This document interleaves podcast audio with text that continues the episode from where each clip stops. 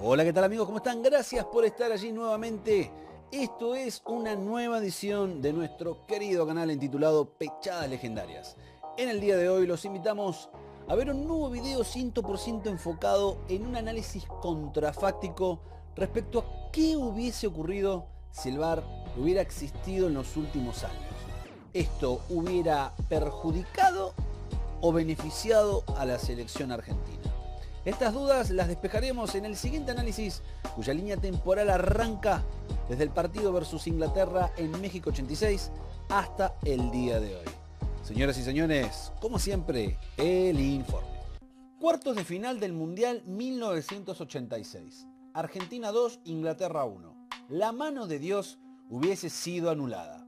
En el partido donde Maradona se transformó para siempre en prócer nacional Gracias al imponente gol del siglo, la jugada al tanto inicial hubiese sido claramente anulada debido a una mano que el mismo Diego admitió haber usado para ganarle en el salto a Peter Shilton.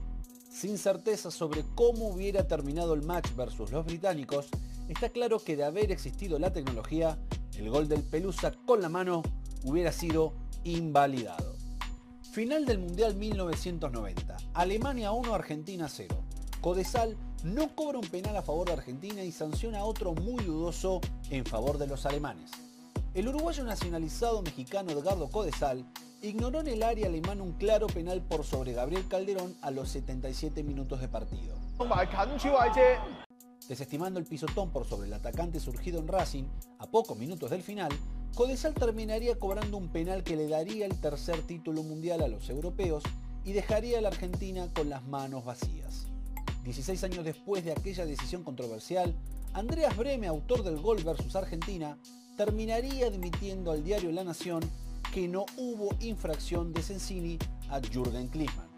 Claramente en este encuentro, el VAR hubiese beneficiado a Argentina.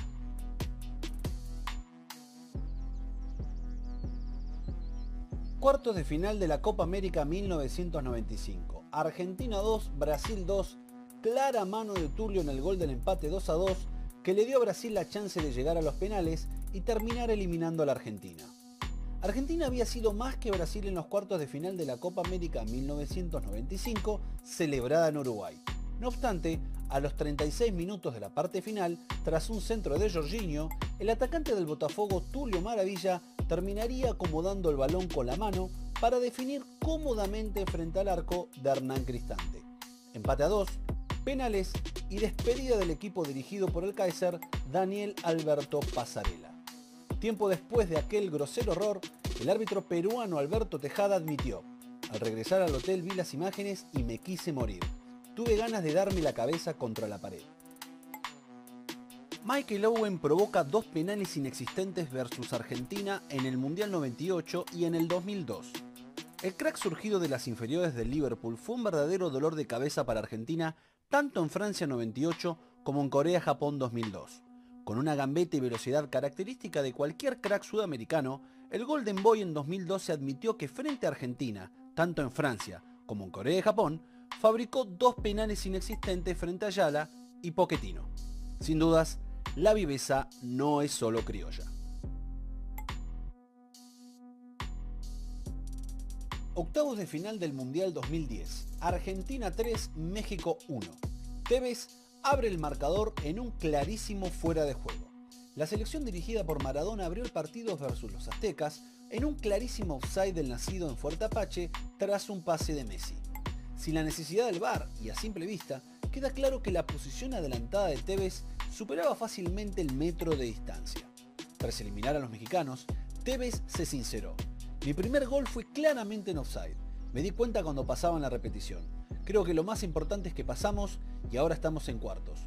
Jugamos bien, reconoció el delantero surgido en Boca. Final del Mundial 2014. Alemania 1, Argentina 0. Nicola Rizzoli no cobra penal al Pipita Higuaín. Llegamos a nuestra última instancia decisiva donde si hubiese existido el VAR, la historia hubiera sido otra. Como era de esperarse, nos encontramos con el penal no cobrado a Higuaín versus Neuer por parte del italiano Nicola Rizzoli.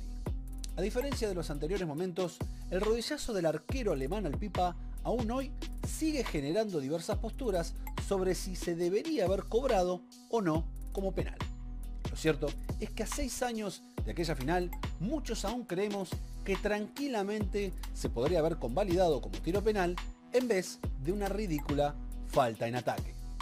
Agradeciéndoles nuevamente por haber estado allí, los invito a que le den un gran like a este video y se suscriban a nuestro querido canal.